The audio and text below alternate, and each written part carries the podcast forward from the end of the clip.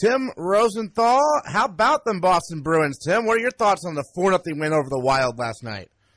Yeah, they look pretty good, and even though they had a couple lucky bounces here and there, but Tuukka Rask first shutout as uh, well. I've never seen a goal get deflected off a chest before, like Jake DeBrusk did, so that's the first, I think, for anyone, even Patrice Bergeron, even though he's seen uh, goals come out in all crazy bounces there, here and there. But five in a row for them, they're and they're getting healthier at the right time, and I think uh, sooner rather than later, maybe even today, we'll see Charlie McAvoy on the ice for practice. So McAvoy is starting. I, I read somewhere that he's starting to practice. So uh, you, that that's got to be yes. good news. Yes, he was um, on the ice for a couple days before uh, practice. On um, Monday, he was out for about 45 minutes uh, doing some conditioning, and the same uh, on Tuesday, right before the morning skate. So uh, I think uh, that's a couple days of progress. Bruce Cassidy expects them at practice today. They're on the ice here at uh, Warrior Ice Arena in Brighton at 11:30, and um, we'll wait and see. Uh, yeah, a nice win last night, five in a row. Um, a real uptick, I think, with people coming back. It's given the team a lift. Yeah, for sure. I think uh, this four-game run that he's been on is uh, probably his best run of the season so far. And even though he's played pretty well for the most part since he's come back from that personal absence in November, I'm glad that's taken care of, whatever that is, at least reportedly. But at the same time, you could tell in his game that uh, more dialed in, he's more um, focused, and I think uh, it's showing as a result. Uh, so, are you thinking if McAvoy comes back, who who's the odd man out? I think we're going to look at John Moore. I think I said this probably about uh, last week when you asked me this, but um, it's really a tough decision for Bruce Cassidy here. You have uh, all six teammen have been playing pretty well for the most part. I mean, yes, there's going to be some missed assignments here and there, like you saw with Moore in the Winter Classic, Moore and Krug in the Winter Classic for that matter. But I think uh, it's pretty hard. It would either come down to John Moore or Matt Grzelcyk. I think it's pretty hard to keep Grzelcyk out the lineup at this point. I think he's been one of the more well-rounded defensemen in the Bruins lineup this year when healthy, and um, it, it, so I could see him staying as a second or third pairing defenseman as well. And but so, but at the same time, you you want to see what you have with your ideal lineup. I think this by far is their ideal lineup right now, keeping Grzelcyk in. Not that Moore isn't ideal. I think he's been playing all right for the most part, even though he's had to adjust uh, between systems in New Jersey, what's more of a man-to-man system defensively, and uh, the Bruins are a little bit more layered, play a little bit more zone, so it's been adjustments there. But I don't think he's um, adjusted poorly at all to that. So it's going to be very, very tough and very, very interesting to see what Cassidy does here. Yeah, I thought uh, we we talked about it all, maybe on the air uh, yesterday a little bit. You know, with Vegas, with the year they had last year, you know they had to give the Coach of the Year award to their Yeah. coach. But really, I I agreed with you. I I thought Cassidy, with uh, all the young players, the injuries, and same thing this year, he. He, he's done a masterful job. He really has. Yeah, he's done it again. And not only um, last year they do it, but this year, you look at who's been out the lineup. It's not just any injuries. Patrice Bergeron, Zdeno Chara, your two leaders were out for an extended period of time. You've had McAvoy out for about 20, 25 games or so. Torrey Krug missed the first 10 or 15 games. You have Brandon Carlo out for nine games. Jake DeBrusk was out for a little while. That's a who's who on any Sure. uh, on any injury list for that matter. But uh, Cassidy's done a marvelous job. Yes, they had to win some grinders of games uh, during the stretch, during uh, November, December stretch there without Bergeron, but they're starting to see an uptick in scoring again, and they're starting to get uh, a little more balance on the line. At the same time, I know we're going to discuss this again. I'd like to see a second or third line upgrade, even though David Backes has played very well in his two games on the second line, but he also thinks they need some outside help as well. Yeah, I think it'll be interesting to see what they do at the trade deadline. But again, I think the other thing, besides just doing the job of what Cassidy's doing, we're not hearing any complaining.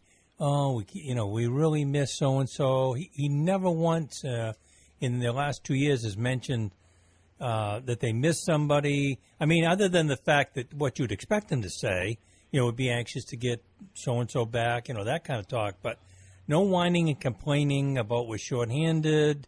Uh, I don't know what I'm going to do. Nothing. He he just has gone about his job, and uh, I, I think he's just done a terrific job. And the team has responded to that. I think. Yeah, absolutely. And I you hear no one from none of uh, his players complain about the injuries that they've gone through this year at all. At all. And uh, similar, but kind of unrelated. Though we heard about McAvoy uh, being late to team meetings and stuff. I think we talked about this last week, and uh, report came out in Boston Globe that uh, it actually did happen. But um, I don't, but they're keeping this in house, and even Bruce Cassidy went on to say he hasn't been late to any film sessions or other team functions. It's just maybe some um, um, excuse me there may be some like captain's workouts and stuff like that that he's missed, but you know, and he might been a minute too late on a team bus. But at the same time, uh, they're keeping it in house. I don't think there's any complaints at all. Just how they really want to have Charlie McAvoy back in the lineup. The uh, what's the upcoming schedule uh, look like, Tim? As far as uh, you know, they moved ahead of Buffalo. They've got their eyes on Toronto. They play uh, two tough games coming up. I know they play Washington and Toronto. Those are two tough games. Yes, and they're only two points behind uh, Toronto for that matter. So come Saturday night, that could be a game where uh, they could tie Toronto or even surpass them in the standings, depending on what Toronto, what, depending on what both teams do for that matter. Thursday night, and the Bruins, yes, 13 games in a row they've lost against the Capitals. That streak's got to end at some point, right? That's the hope, huh? No question about that. Yeah. Well, it depends on who starts the net. I don't think I think uh, even though Rask has played well, you got to get Yaroslav Halak uh, start at some point. I think uh, Washington might be the game he starts, and then you get Tuukka back on Saturday, and then you look at next week, the final four games before the bye week, four games in six nights. You'll split up the starts there, and then you're off for a week. Yeah, that, I, that's a crazy schedule. I, I'm not sure whether you like it spread out evenly all year long, or whether you get a week where you get a chance to get the guys out of the rink and uh, get them someplace warm or whatever, and and uh, and so on. I, it's a debate in my mind, I guess. Well, the thing after this, uh, is, and the Bruins schedule for that matter, I think favors them a little bit, at least compared to last year. They only have four sets of uh, back-to-backs coming out the uh, bye week. A couple of them are coming out west, and then you have a couple home there as well. But at the same time, you know, I think uh, we're going, and uh, I believe 17 of the last 33 games are against teams currently in the top eight. So they're poised for a pretty good run, but we're really going to see over the next week or two, I think, what this Bruins team is made of now that they'll finally have most of their ideal lineup back, with the exception of uh, Joakim Nordstrom. I think he's to be out uh, until after the bye week, after in, after his injury at the Winter Classic. Yeah, and you know, he's another one that they, again, young guys that they brought up. They've tried a lot of different guys. Uh, some mm-hmm. seem to have stuck. Uh, I think uh, Heinen certainly looks like he's starting to come around a little bit like they expected him to. Yeah, his first goal in over a month, and they reunited him with uh, back at Karlsson and Donato, that little college hockey line there, and they got things rolling with that first goal it would be interesting to see how uh, Donato responds uh, from Tuesday night. He, he was one of the only players who got under 10 minutes of ice time. I think his ice time going into the third period was like 420, 430, something like that. So they need to get a little more out of him for sure, and you want to see a little more consistency from the younger guys. But uh, you couldn't complain much about what happened last night.